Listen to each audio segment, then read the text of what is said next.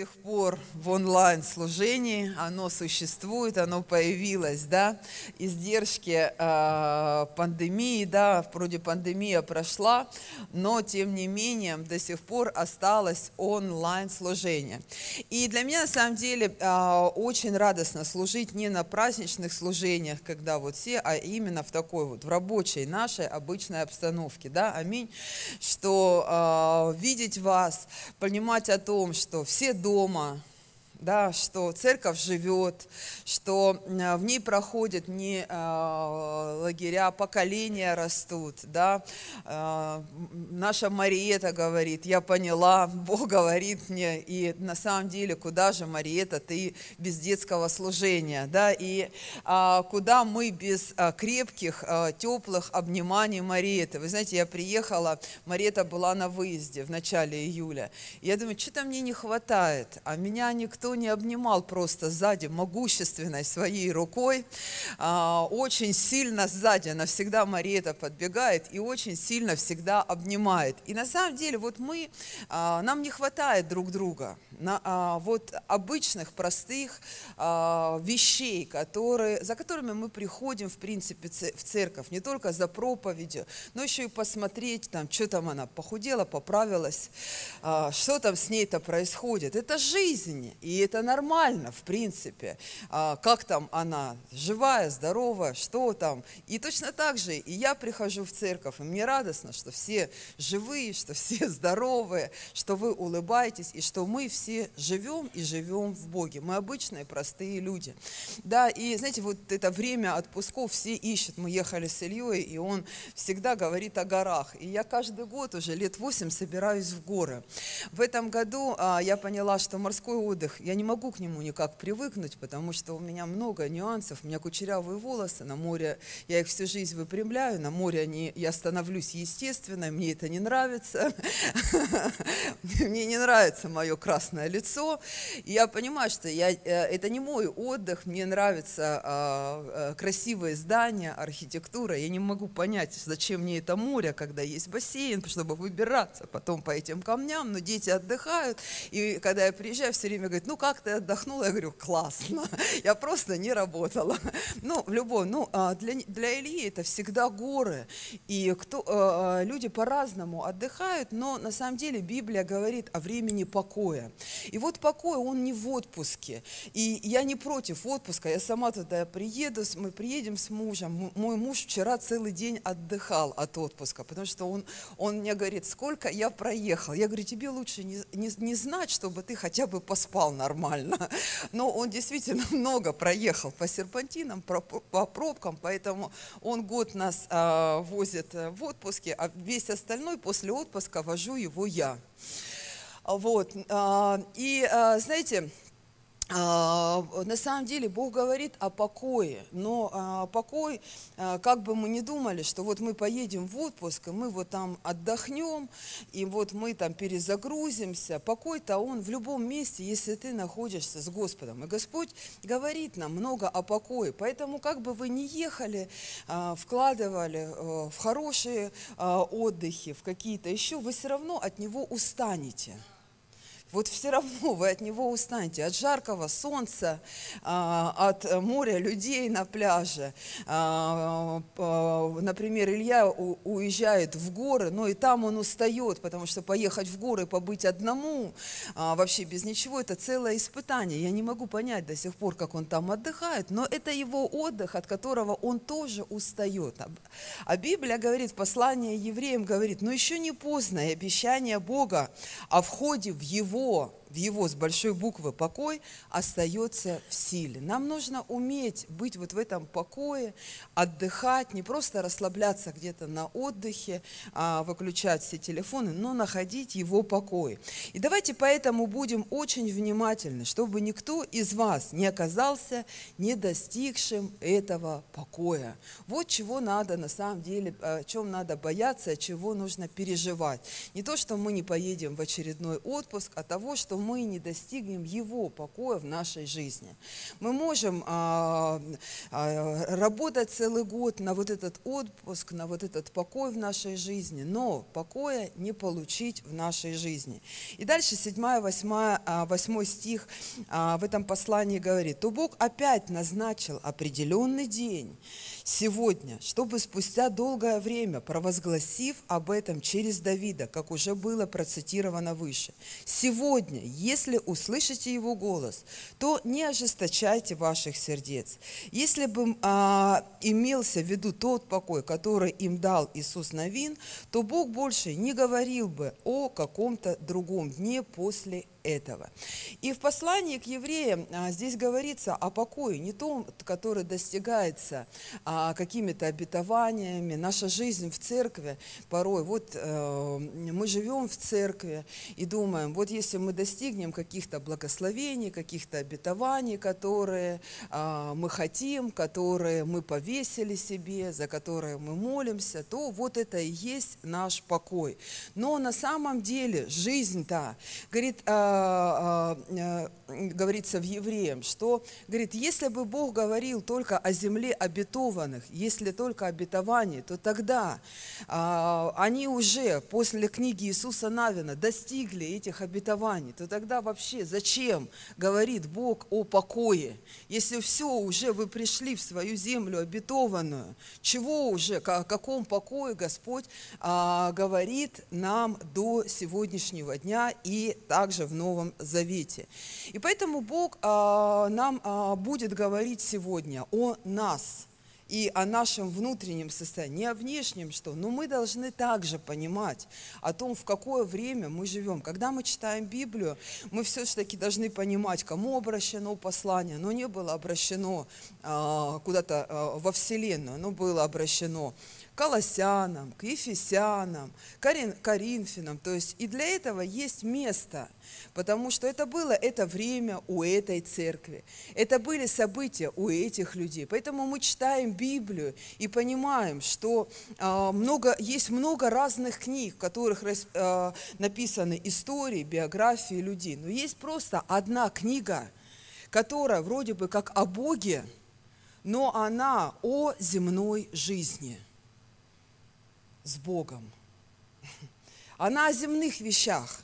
Она не только о том, как море разошлось, а по большей степени, больше 80% Библии, это о том, как нам жить с Богом здесь, на земле, не отходя от Него, но жить с Ним и при всем при этом иметь покой в душах наших, не за счет отпуска, не за счет обетований, а за счет того, что мы живем сегодня, на самом деле, в удивительное время. В удивительное время. Его называют и последним временем, как его только не называют, и страшным временем, и время хаоса. Но я могу сказать, что каждый человек, живущий в свое время, он живет всегда в удивительное время, потому что он является вот именно в свое время человеком веры.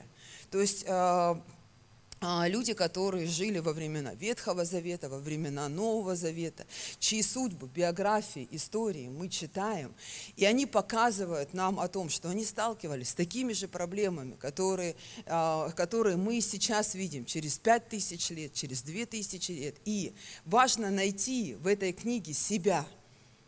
Важно найти себя и в том мире, в котором мы сегодня живем. Знаете, если мы будем читать Ветхий Завет, то там все время Бог боролся с идолопоклонством на протяжении всего времени. И Библия, заповеди, они начинают: не поклоняйся другим богам. Первое, что нужно сделать. И все время израильский народ, они все время горели на идолах, все время. Вот все у них было нормально. Нет, возьмут какой-нибудь амулетик. Ну вот тебе зачем? Тебе Бог так благословляет. Че ты вцепилась в эту жабу, в лягушку, в какого-то камень, какого-то вала? Ну вот тебе все, вот Бог сделал. Нет, вот надо притащить вот это домой, да? И мы на самом деле порой не понимаем, в какое время мы живем. Это действительно время идолопоклонства, но знать идола, который есть в сегодняшнем дне. И этот идол называется наш разум. Мы живем сегодня в эпоху разума, когда разум человека, он возведен в идол. Уже не нужны какие-то камни, какие-то изваяния, которые были во времена Ветхого Завета. Как говорят сегодня, да, современным сленгом, это уже отстой. И то отстой, это уже не модное слово. Сегодня какое-то другое уже есть слово, которое я не знаю, но тем не менее, идолы есть. Они просто поменяли свою форму. И человек в сегодняшнем дне, он говорит: а зачем мне Бог? Я сам могу без Бога родить человека, создать его. Вообще мне семья не нужна. Я этот институт могу сам создать. Мы можем сами человека, как хотим, так его жизнь и закончится. Мы просто ему поселим, что есть эвтаназия, его право на свободу выбора. Все. Это происходит где? В разуме человека. Вот он идол, и Бог с маленькой буквы сегодняшней современности. И поэтому, если мы говорим о покое, то то, что сегодня в этом мире навязывается всему миру, о том, что вот вы боги сами себе, делайте, живите, как вы хотите. Знаете, вот эмоциональный эффект, который сегодня не только находится в мире, но он живет сегодня и в церквях. Он достиг, наверное, своей границы апогея, потому что проповеди о блудном сыне, о принятии и о любви, это 80%. Один пастор делал исследования во многих церквях. И он говорит, 80% проповедей в церкви о блудном сыне, о принятии, о милости, о любви. Проповедь о грехе исчезла. Проповедь о том, что нам нужно изменяться, стала скучной. Меня не принимают, я ничего не чувствую. Знаете, я когда пришла в церковь, я единственное, что чувствовала, что все святые, а я грешница, и мне нужно покаяться. Сейчас это положение вещей изменилось. Почему? Вы не думали об этом? Но церковь – это место с ценностями Бога, вечными, которые должны остаться неизменными внутри, не здания, а сердца и жизни человека. Аминь. И поэтому то, о чем я буду сегодня проповедовать, об эгоизме. Это мое начало вот в этом современном мире. Победа над эгоизмом. Все-таки мы должны одержать, да, эту победу. И нам она нужна. И я честно вам могу сказать, я не самый идеальный человек, который не имеет эгоизма в своей жизни. Мы все эгоистичны, по сути, по своей. Я помню ситуацию, когда какое-то время мы с моим мужем вообще очень часто ездили по нашим церквям, проповедуя видение. Мой муж, я посчитала, я говорю: слушай, я не могу слушать уже 14 раз одну твою проповедь об эгоизме. И я даже не понимала, я ее уже не записывала, она у меня уже в заметках была вся наизусть, я просто открывала заметки и смотрела, правильно он говорит или неправильно. Я его уже просто исправляла, вот тут ты не добавил, вот тут не так, а вот тут вот можно было еще сказать. И только на 15-й раз, представьте, только на 15-й раз ко мне пришел Дух Святой и сказал: это все к тебе. Все 14 я не понимала, что Бог может обращаться и ко мне. Понимаете, вот какая благодать, что у тебя муж есть пастор, да, и что ты можешь одну и ту же проповедь слушать. Мы когда слушаем, мы думаем, это не ко мне, это вот к жене, к мужу, кому-то. И жалко, что вы будете слушать мою проповедь один раз. Я свою проповедь слушала 14 раз, чтобы понимать о том, что это все-таки ко мне, что мне все-таки нужно изменяться, и Бог все-таки говорит в мою жизнь. И знаете, мы даже когда... вот это и начало победы, это вот и начало успеха твоего в твоей жизни, что не у кого-то другого я вот... Да? такой хороший, я такая самая лучшая, я самая замечательная. Ну, есть две крайности, или я самая плохая, или я самая лучшая, да? Вот две крайности. Но все ж таки победа – это не уходить в крайности от одной в другую, а победа – это вот и есть жить с Богом и понимать Бога, понимать Его Слово, не интерпретировать так, как ты это захочешь, потому что, в принципе, эгоизм Самсона мы тоже можем интерпретировать по-своему. Ну вот же он, такой эгоистичный, с такими длинными красивыми волосами, но все равно же филистимлян победил. А победил он-то почему? По одной причине, что он нашел в себе человеческие силы победить свой эгоизм. У него была сверхъестественная сила от Господа. Но он, извините,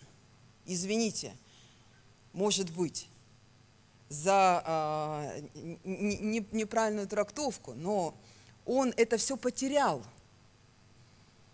Но он все-таки нашел силы справиться в последний момент своей жизни, чтобы осуществить свое призвание. И мы порой можем читать Библию по-своему и думать так, как мы хотим. На самом деле. И знаете, я уже даже вот с пятым ребенком тоже нужно иметь много детей, потому что на третьем, четвертом, пятом ты только понимаешь, что такое материнство и что такое воспитание. И на первом всегда делается много ошибок, поэтому мой вам совет – рожайте много детей, и чтобы у ваших детей было много внуков, чтобы вы могли не просто свой опыт передать, а мудрость Божью, аминь, которая приходит из ваших ошибок, из-за ваших побед над вашими ошибками, не из-за боли, не из-за огорчения, но над победами, над самим собой. И победа над эгоизмом – это прежде всего победа над кем? Над самим собой. Да, я все время эгоистична, да, у меня есть желание, да, есть у меня свое мнение. Я хочу свое мнение честно навязать всем. Вот я такая по природе, и я не знаю, таких, наверное, как я, очень много. Но есть мнение других, есть мнение даже других жителей моей семьи. И вот мне нужно постоянно сражаться именно с самой собой, со своим эгоизмом внутри себя, да.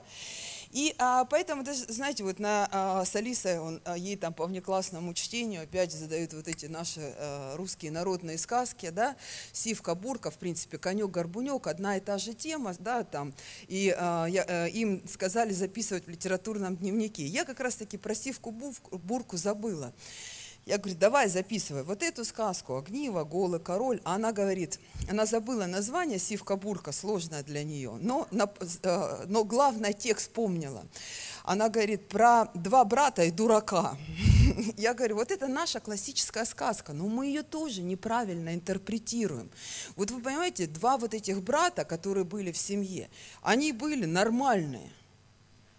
Но из-за того, что вот этот лентяй поверил в Сивку-бурку, что все ему отсыплется. Вот эти стали злыми. Я ему говорю, эти нормальные два брата. Вот этот, вот дураком быть не надо по жизни. Дурак – это тот, который всегда ждет, что к нему какая-то кобыла придет, какая-то палочка у него будет. Вот, то есть нужно, нормальный – это когда… И смысл этой сказки как раз-таки в этом, а не в том. Но люди почему-то читают и видят по-своему, что нужно всегда чего-то ждать на печи, какую-то щуку, какого-то пони, еще кого-то нужно ждать, чтобы… А вот те два брата, они вообще очень плохие, потому что они его что? Не принимали. И вот знаете, ученые сделали исследование именно эмоционального состояния здоровья нашей планеты. Знаете, такие даже исследования есть. Сейчас социологи, они прям рулят. Я не могу сказать, что, может быть, все это правильно, там все это разнится, но тем не менее. Они перечислили три главные эмоции, которые сегодня есть у человечества. Первая эмоция – это нарциссизм. это где мои лайки, мои последователи, да, это все раскачано, раскручено. Вторая эмоция, все вот как бы относится, причем это не люди, не церковные люди, не проповедники, не пасторы, просто социологи, люди науки. Второе, это тщеславие, это мое, это я все сделал, это вот и как я буду, как я сказал, так и будет, вот. То есть. И третье – это шизофрения. А кто я? Вот первые два как раз-таки, первые два вот относятся, да, к тщеславию, к гордыне, к эгоизму, о которых как бы мы и будем говорить. Где нам не побеждать, как в Боге и во Христе, понимая о том, что господствует сегодня в мире. Вот такая вот у меня произошел вот, чтобы вы могли понимать, в каком мире мы живем, не говорили ой, кошмар» одним словом. В интересное время мы живем, но победа есть, и она от Господа. Аминь. Вот в это время нам посчастливилось жить. Вот в это время нам посчастливилось верить. Вот в это время, Не «Ой, вот раньше было», вот мы живем в это время. И оно изменяется постоянно, и мы в нем живем. И Бог дал нам возможность здесь жить, здесь верить, здесь осуществлять Его видение, здесь проповедовать Его Слово. Вот Бог дал нам эту возможность. Понимаете? Чтобы мы не жили, как у нас в Египте. Пахло чесноком, как у нас было классно на домашних группах. Но жить сегодня, вот в это время, понимать, знать и иметь победы и завоевания. Аминь. Не поражения, а победы. И первое, с чем мы всегда будем сталкиваться, это, конечно же, мы будем сталкиваться с самими собой. И Библия говорит нам об этом. Знаете, я взяла очень хорошего героя, персонажа, это Гиезий, это слуга, или хороший Божий слуга, который должен был бы стать преемником пророка, то есть он служил ему верно, служил ему во всем, что он говорил, но тем не менее его начало и его конец разнятся в служении и в отношении с Богом, и в отношении с людьми. И вот именно по его истории мы будем смотреть о том, что жизненный путь, он не всегда, знаете, как начался, вот Господь спас меня, и не всегда он может закончиться также спасением. Но у Гиезии его жизнь закончилась проказой. Но не просто так. Это все происходит. Не происходит это все просто так в нашей жизни. Но читая Библию, мы смотрим не на соседа, я говорила, да, вот для этого было мое вступление, не на мужа, не на жену. Мы смотрим кого? На себя.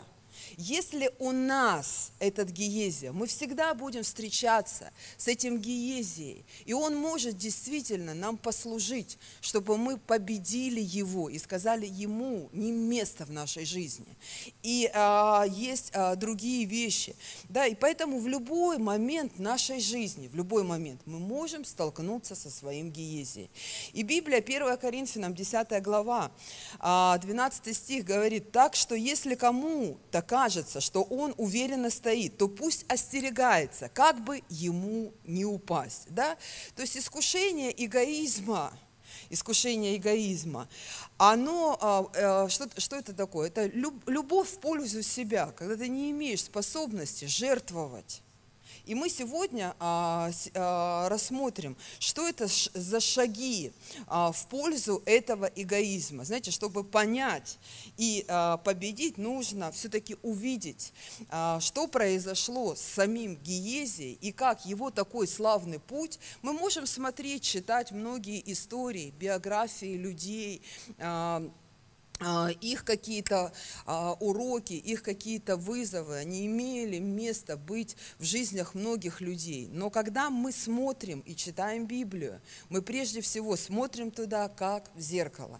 И мы говорим, Господь, я не хочу быть этим неверным слугой, и чтобы этот Гиезий служил моему сердцу, чтобы он подпитывал мой эгоизм, чтобы он подпитывал сегодня все неправильные чувства, как я хочу, как я желаю. Все, многое изменилось в нашей жизни, и нам нужно изменяться не в сторону того, как мы хотим и как мы желаем, но как Бог мыслит и думает о нас.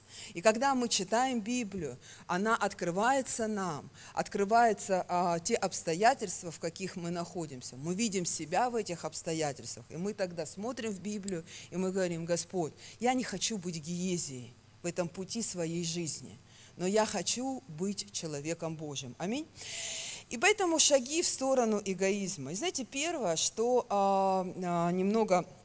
История эта описана в 4 Царств, 4 главе, перед тем, как был исцелен Наиман, такая самая кульминационная, одна из кульминационных побед, сверхъестественных чудес в служении Елисея. Но в 4 главе также описывается сверхъестественные служения Елисея. Их было много, очень много в его служении. Но вот 4 и 5 глава, которую бы вы могли бы разобрать на домашних группах, которую бы вы могли почитать самостоятельно. Она как раз таки и описывает, и рассказывает о слуге Елисея, о Гиезии. И именно в 4 главе там мы можем видеть его характер, можем видеть его моменты, с которыми он просто не справился в своей жизни, много думал о себе и дал место дьяволу в своей жизни. И вот 4 глава рассказывает о том, что та женщина, которой Елисей послужил, которую он благословил ребенком, этот ребенок заболел, и он умирал. Эта женщина послала в дом Елисея, и она говорит: пожалуйста, помоги, спаси, сделай. Ну, я не буду всю эту историю полностью читать и рассказывать, но сокращая ее, она просит Елисея о помощи. Елисей, отвечая на ее просьбу, идет не сам, но, вкладывая в своего ученика, он посылает туда Гиезию. Он дает ему наставление, как он это должен сделать, как он должен прийти, что он там должен сделать. Он говорит: когда ты пойдешь, ты не должен ни с кем разговаривать, потому что он знал его характер. И ты должен приложить этот посох, он дал ему посох, ты должен приложить к лицу мальчика, помолиться, и он воскреснет. Елисей, Гиезий все это сделал, но чудо не произошло. Он вернулся, и он говорит: все, ничего не произошло, мальчик не воскрес. И тогда Елисей сам пошел, и он сам все это сделал. И знаете, первое, что я увидела, вот шаги в сторону эгоизма, знаете, когда и Елисей, и мы с вами перестаем быть слугами, перестаем служить. Знаете, он сделал это, как ему сказал Елисей. Но он не сделал это с духом слуги, чтобы служить. Знаете, есть позиция: я служитель, я ученик. Но когда ты делаешь это не с позиции, можно делать это с позиции в своей семье. Я отец, я мать, слушайте меня. Мы можем потерять перестать быть слугами. Не только в церкви речь-то идет, а самое главное, о наших семьях. Когда мы, знаете, мать пришла с работы, она перестает служить. Отец пришел с работы, он тоже перестает служить. А вот в этом и есть служение. Вот на самом деле, вот в этом сегодня есть служение. Когда мы борем свой эгоизм, когда мы не делаем то, что мы хотим. Вот-то, где все зарыто. А когда мы делаем то, что мы не хотим.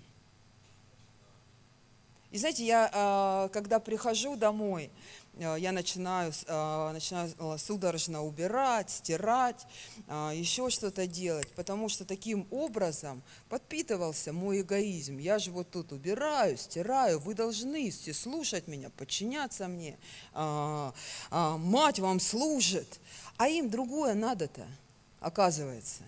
Они говорят: а ты фильм с нами посмотри, а пойдем по... Я не могу. Уборка, стирка. Вот в этом и есть служение наше, порой, семье.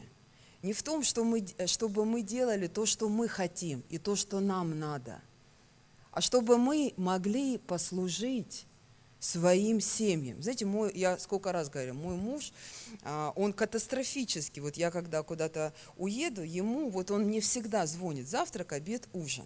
И не потому, что он не может сам себе это сделать. Ему просто меня не хватает. И знаете, вот это, иногда человек не может выразить, что ему не хватает. Он потом начинает пищать, верещать, да, как это обычно делают дети, взрослые, в другую крайность уходят. Но перестать быть слугой, перестать быть... Можно служить здесь, в церкви, но делать: ну я же пришел сюда, но я же делаю это. Вот вы не замечаете, это можно делать, но как мы это делаем? Побеждаем мы себя или нет? Да я на ячейки хожу. Ты за это медаль не получишь. Важно, с каким отношением мы приходим. Я прихожу в Дом Божий, чтобы не потерять это служение. Я жертвую здесь не потому, что я кого-то кормлю, а я это делаю для себя, чтобы победить свой эгоизм, чтобы пожертвовать. И это единственное место, которое учит меня этим вещам. И я могу победить свой эгоизм здесь. И у меня есть для этого место: церковь, служение, моя семья. И если мы отходим от этих вещей в своей жизни, конечно же, это шаги в сторону эгоизма, когда мы перестаем быть жертвенными, когда перестаем служить нашим детям, когда перестаем служить нашим мужьям, перестаем служить нашим женам, нашим близким, нашим родным. Не делать то, что я считаю, как мне нужно, а именно служить. Быть слугой. То есть Елисей попросил Гиезию быть слугой. Не просто выполнить приказ, а быть слугой. Аминь. Вот это то, что сегодня Бог хочет, наверное, от нас во всякое время: остаться слугой. И это всегда будет привлекать. Поэтому привлекают проповеди об любящем отце. Почему? Потому что он всегда служит. Но мы смотрим, мы читаем эту притчу, мы слушаем эти сказки, и мы ожидаем от кого-то, но не хотим делать это сами. Вот в чем смысл. И знаете, в Матфея 23 глава, 11 стих, Иисус говорил своим ученикам, Он говорит: «Самый великий из вас будет вам слугой». Он говорил о себе здесь, о том, что сам Бог пришел, и Он не стал господином для этого мира, а Он стал кем? Слугой. Он служил своим ученикам, Он служил своей семье, Он служил людям, которые Его не принимали. Нам нужно поменять сегодня, обновить наши пути для того, чтобы иметь победу прежде всего внутри нас. Не мне все должны. Не я вот теперь свободный, как весь этот мир диктует, а я имею, я не хочу потерять это служение в своей семье. Я не хочу потерять это служение в своей церкви. Уже даже Бог к Мариэте обращается. Даже вот сверхъестественные вещи. И то Он ей говорит: тебе нельзя потерять, и это важно, нужно для тебя, не то ты вообще станешь одиноким нарциссом. Так хотя бы у тебя есть возможность жертвовать постоянно собой. Все, вот она, простые вещи, но тем не менее они реальные и они земные. Вот тебе не нужно чего-то. Вот они каждый день, этот Гиезия в нашей жизни. Да, и знаете, вот когда нам не получается служить меньше, вот как не получилось у Гиезии, мы говорим: да я не такой, как эти лидеры над лидерами. Вот они там пускай делают, а я вот обычный человек. Да ты, да, обычный, но ты все равно столкнешься со своим Гиези. Лидер ты, пастор ты, просто обычный человек, просто обычный христианин. Ты все равно столкнешься со своим Гиези. И Библия только говорит, кому больше дано, с того больше и спросится. Вот разница-то в чем? Разница не в том, что ты с этим не встретишься, если ты не будешь лидером и пастором. Нет. Ты с этим все равно, с этим Гиези, со своим эгоизмом встретишься. И знаете, да, у нас бывают разные обстоятельства в своей жизни. Иногда приходишь на ячейку, на домашнюю группу, и думаешь, Господи, да как они живут? Надо их всех поменять, изменить. Все, вот тут отрезать, тут урезать, тут вот в семью приходишь. Да что ж это такое? А иногда просто нужно справиться с собой, со своим мнением, со своим эгоизмом, просто с ними попеть. Просто посмотреть кино, просто сходить в лес куда-нибудь, подышать. Простые вещи, земные, но принесут небеса ваши дома. Аминь. Когда вы сможете победить свое мнение, когда вы сможете победить свой эгоизм. И поэтому Гиезия хорошо служил Елисею, но не смог послужить женщине. Можно там где-то кому-то служить. Но вот есть момент в твоей жизни, когда вот Бог испытывает тебя и говорит, вот тут, вот это сделай, а у тебя не получается. И вот, знаете, вот здесь вот такая мысль о том, что не все у тебя, да, будет получаться, но нельзя вот этого Гиезию оставить в твоем сердце. Я не такой, я вот другой, я хочу вот по-другому и так далее, и тому подобное. Просто выполнить как обязательство, это не всегда будет приносить победу, но когда ты будешь говорить, я все равно буду это делать, я буду продолжать. Знаете, как многие чемпионы, как многие люди, которые достигли олимпийских высот. И они это делали, они делали там какие-то прыжки, где-то бегали, где-то скакали. У них не получалось вообще в самом начале. Но они продолжали это делать. Они не ушли в свой эгоизм. Да меня тут не поняли, меня тут не приняли. Я не такой, как они, я другой, хочу жить в свободе. Да, весь мир живет в этой свободе. Я, честно говоря, даже половину своей проповеди не рассказала, но ладно, скорочу ее. И тщеславие, знаете, вот оно пришло именно из-за того, что он не смог послужить, и он не смог это сделать. Я такой великий, я служил, а меня не оценили, а меня... Елисей смог исцелить этого мальчика. И знаете, вот на самом деле тщеславие убивает чудеса в нашей жизни. Обычные, простые вещи тщеславие убивает. И когда Елисей шел, когда Гиезия шел, Елисей ему говорит, ты когда пойдешь, не разговаривай ни с кем.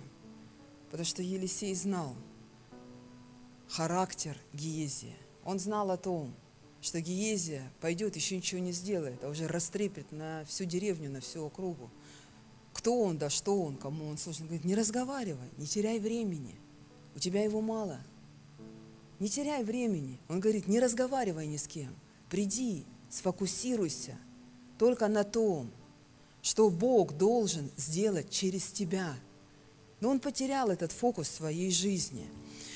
И знаете, точно так же разные вещи к нам приходят, и у нас есть и успех, у нас есть и поражение. Сложно, когда ты... Я помню, меня позвали на конференцию первый раз служить в Колумбии, вообще там 20 тысяч людей, и я вообще просто в один момент, раз, а ты звезда, все смотрят, целый континент, кажется, смотрит, заглядывает тебе в рот, фотографируется с тобой. Пастор Цезарь привел этого... кандидата в президенты, знакомит меня с ним. Тут вообще просто у меня голова закружилась от фурора, от того, что я маленький человек с Ростова-на-Дону, и тут вот президент Колумбия, 1000 людей, я вот просто в один прекрасный момент. И тут мне муж мой звонит и говорит, Оля, я говорю, да. Он говорит, ты куда вести детей на занятия? На ячейку. Я говорю, ты о чем говоришь? Ты вообще в себе? Тут президент стоит. Я спел. Он говорит, какой президент? Детей куда везти? Он не знает. Я все время это делала. Я обычный человек, приехала в Колумбию. И я, знаете, так возмутилась внутри. Да ты не понимаешь вообще, что происходит. А он реально не понимает, он не видит. У него одно, куда детей везти на ячейку.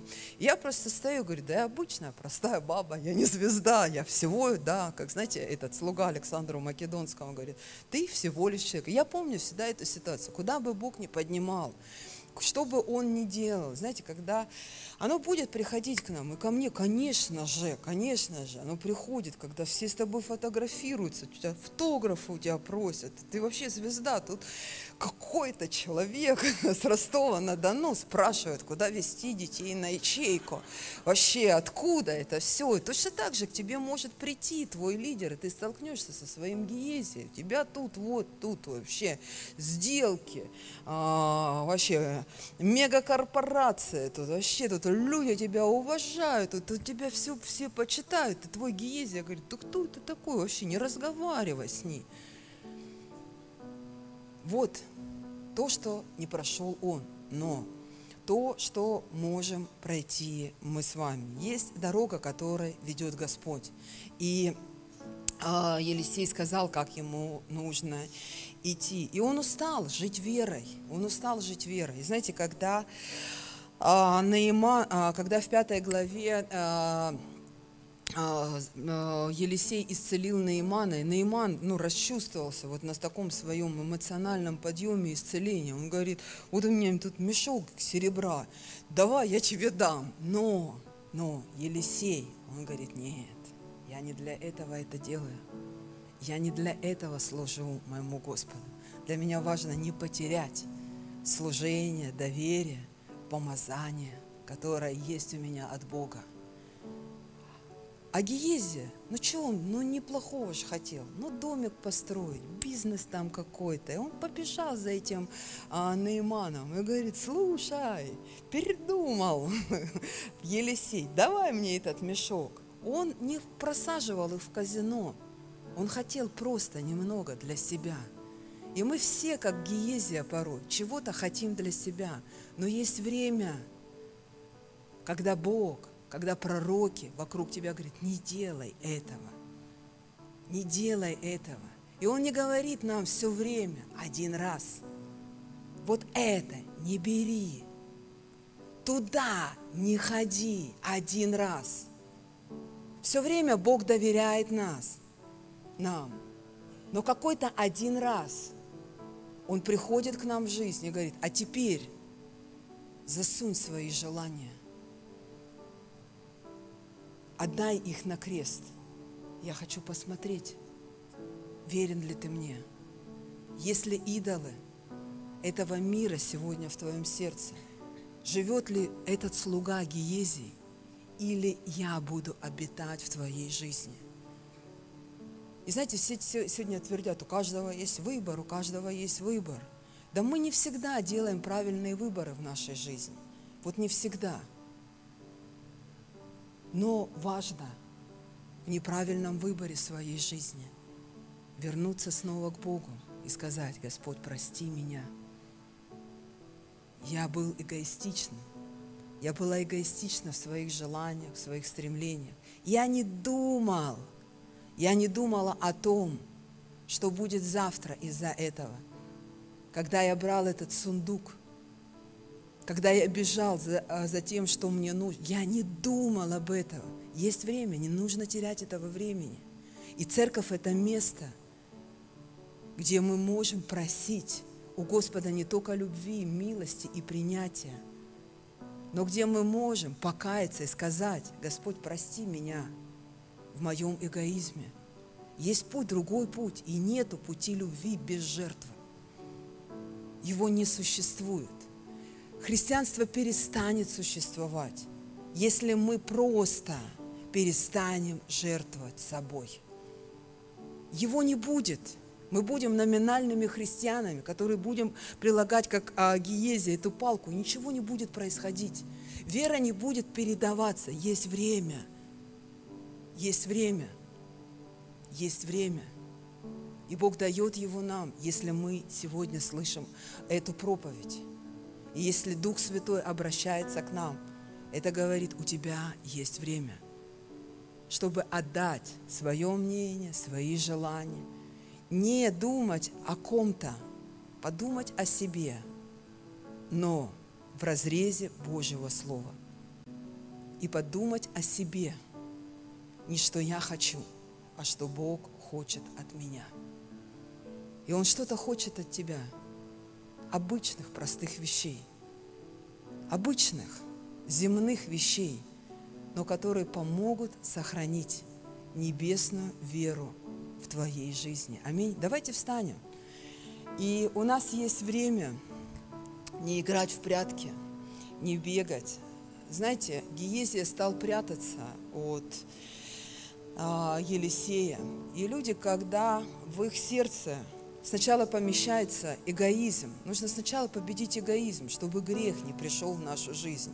Вот его нужно сначала победить. Грех – это следствие нашей любви, только себя, только своего мнения. Мы отчасти все проповедники. Мы проповедуем и убеждаем всех в своей вере, в своей истине и в своем мнении. Но когда мы начнем спрашивать: Господь, я отдаю этого Гиезию, я отдаю свое мнение, что ты думаешь сегодня обо мне? Обо мне. Что ты думаешь о моей семье? И мы сможем услышать Духа Святого. И мы сможем понять многие вещи и похоронить этого неверного слугу в нашей жизни. Он неверный. Он не приведет нас к пути познания Христа. Когда мы узнаем путь Христа, именно Он освобождает. Жертвенная любовь. Он пришел с небес на землю. Ну, Бог до пришествия Христа, Он управлял, и Он говорил через пророков. Но Он понял, что человеку нужен человек. Мы нужны все друг другу. Муж нужен жене, жене нужен муж. Родителям нужны дети, детям нужны родители. Нам нужны небесные вещи в земном, в том, в котором мы живем каждый день. Обычные, простые вещи. Мы думаем, опять какая-то сивка-бурка придет, и вот что-то случится. Нет. И море, может, уже не разойдется, а тебе просто нужно победить опять очередной раз себя. И поэтому Иисус говорит, кто говорит о том, апостол Павел говорит, кто говорит, что он твердо стоит, бойся, чтобы не упасть. Есть пути постоянные, постоянные в нашей пути. Знаете, вот у меня у детей большая разница, и я проживаю с ними. Кажется, вот уже все мои одногодки уже закончили этот путь, а у меня он опять начался.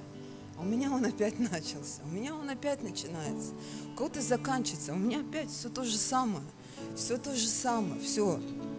И я понимаю, что мир так создан, мы не можем пройти в один момент все сразу и жить счастливо. Всегда есть эти моменты в нашей жизни.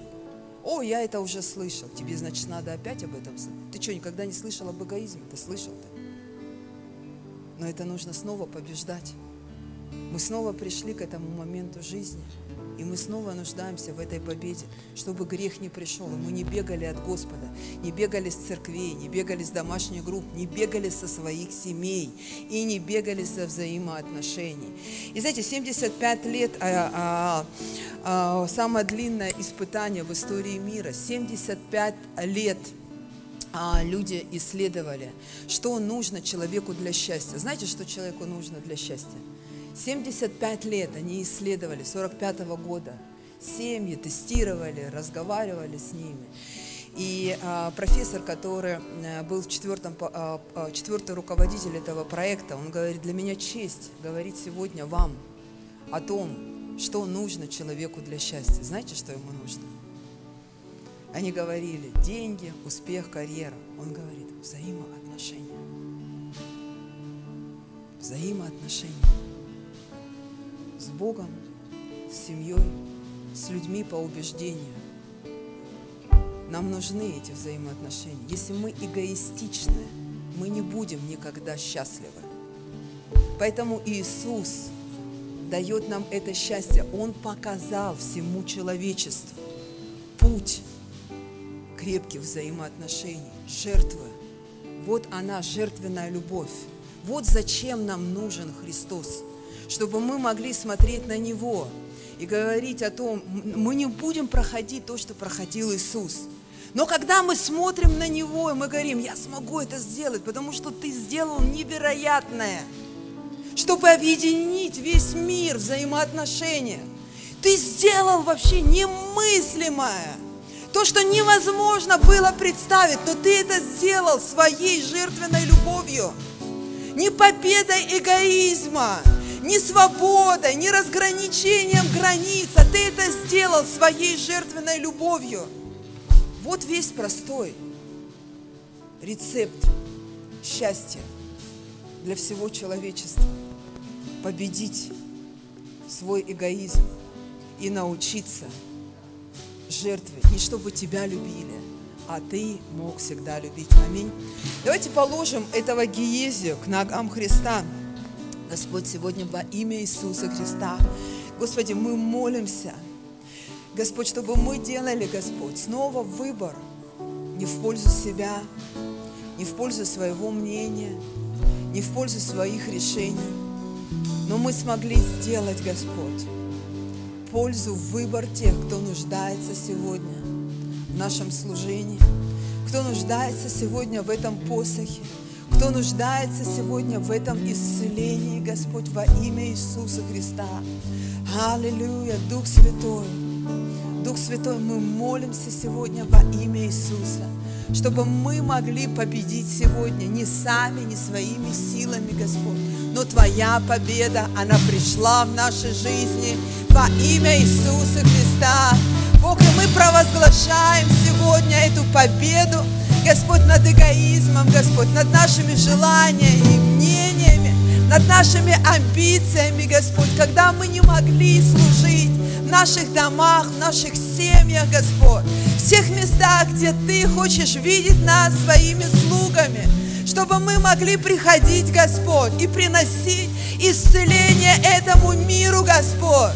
Могли приходить, Господь, сегодня с духом слуги, Господь, не превозносясь, Господь, о том, Господь, в своей религиозности, в своей какой-то праведности, Господь. Но, Господи, в Тебе вся наша сила, Господь, в Твоей любви, Господь, и в той жертве, Господь, которую Ты положил, Господи, ради каждого из нас во имя Иисуса Христа. Аминь.